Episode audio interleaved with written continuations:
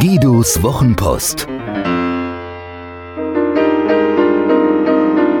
Seine besten Gedanken zu Kommunikation, Inspiration und einem spektakulären Leben. Ruhe auf den billigen Plätzen. Es gibt die billigen Plätze, auf denen Menschen Platz nehmen, die unbehelligt bleiben wollen. Sie machen es sich bequem im Halbdunkel und nehmen sich aus der sicheren Position der Verborgenheit heraus, andere zu kritisieren. Jene, die im Licht stehen, die es gewagt haben und immer wieder wagen, die Arena zu erobern. Zitate sind die Reliquien unserer Zeit wenn Konfuzius, Einstein, Lincoln, der Dalai Lama und Henry Ford so viele Sprüche hinterlassen hätten, wie unserer Tage durch die sozialen Netzwerke schwappen, sie wären allenfalls als mittelmäßige Dieter Thomas Heck Kopie in die Geschichte eingegangen. Allerdings nur in deren unteren Schubladen. Das ist wie mit den Knochen der Heiligen, die in den Kirchen der Welt verehrt werden.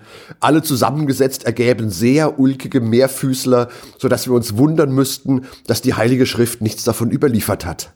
Und dennoch, weit über die inflationäre Junk-Zitate System-Social-Media-Industrie hinaus haben unsere großen Denker uns so manchen Gedanken hinterlassen, der mehr ist als ein Daumenstopper im schier unendlichen Strom der Belanglosigkeiten in meiner Facebook- und Instagram-Timeline. Ein Zitat, besser, eine Passage, auf die ich immer wieder treffe, möchte ich heute vorstellen. Wem sie neu ist zur Erhellung, wem bekannt zur Auffrischung so wie ich mich selbst immer wieder daran erfreue und aufrichte. Gesprochen hat dies Theodore Roosevelt im Jahr 1910 in Paris. Da war er gerade ein Jahr nicht mehr US-Präsident und das Amt geprägt von Würde, Anstand, Verantwortung, Bildung und menschlicher Größe. Die martialische Anmutung seiner Worte mag dem Zeitgeist geschuldet sein, die fehlende weibliche Form ebenso. Wenn wir seine Worte also im Kopfe etwas abrüsten und sauber gendern, so dass ein jedes Menschenwesen sich angesprochen fühlen mag, kann es losgehen. Vorhang auf für den Mann in der Arena nach dem englischen Original von mir zeitgemäß übersetzt. It is not the critic who counts, not the man who points out how the strong man stumbles or where the doer of deeds could have done them better. The credit belongs to the man who is actually in the arena, whose face is marred with dust and sweat and blood, who strives valiantly, who errs, who comes short again and again because there is no effort without error and shortcoming. But who does actually strive to do the deeds, who knows great enthusiasm, the great devotions, who spends himself in the worthy cause, who at the best knows in the end the triumph of high achievement, and who at the worst, if he fails, at least fails while daring greatly, so that his place shall never be with those cold and timid souls who neither know victory nor defeat. So, das war das englische Original und jetzt meine Übersetzung. Es kommt nicht auf die Kritiker an nicht auf jene, die auf stolpernde Macher zeigen und hinterher genau wissen, was diese hätten besser machen sollen. Unsere Anerkennung gebührt dem Mensch in der Arena. Voller Staub, Schweiß und Blut ringt er tapfer, macht Fehler und springt zu kurz. Doch es kann kein Vorankommen geben, ohne Fehler zu machen und zu kurz zu springen. Er holt voll Enthusiasmus und Hingabe zu großen Taten aus, hat sein Leben einer großen Aufgabe gewidmet.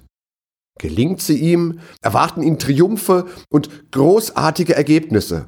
Scheitert er, so scheitert er in ungebrochenem Wagemut. Sein Platz wird niemals an der Seite furchtsam verbitterter Seelen sein, die in ihrer Mittelmäßigkeit weder Sieg noch Niederlage kennen. Wer nie in der Arena stand, weiß nicht, wie das schmeckt. Der Schmerz, die Furcht zu versagen, die Rastlosigkeit, aber auch der süße Duft der eigenen Vision, die unbändige Freude auf dem Gipfel und die Freude auf den nächsten Widerstand. Das ist der Unterschied zwischen den billigen Plätzen im Halbdunkeln, wo ein Volk von Bundestrainern sitzt, dabei jeden Spielzug besser weiß, und jenen Plätzen im grellen Licht der Arena, die so richtig teuer werden können. Wir der wir in der Arena stehen, Rücken an Rücken, neigen dazu, uns die Kritik von den billigen Plätzen zu Herzen zu nehmen. Das sollten wir nicht tun.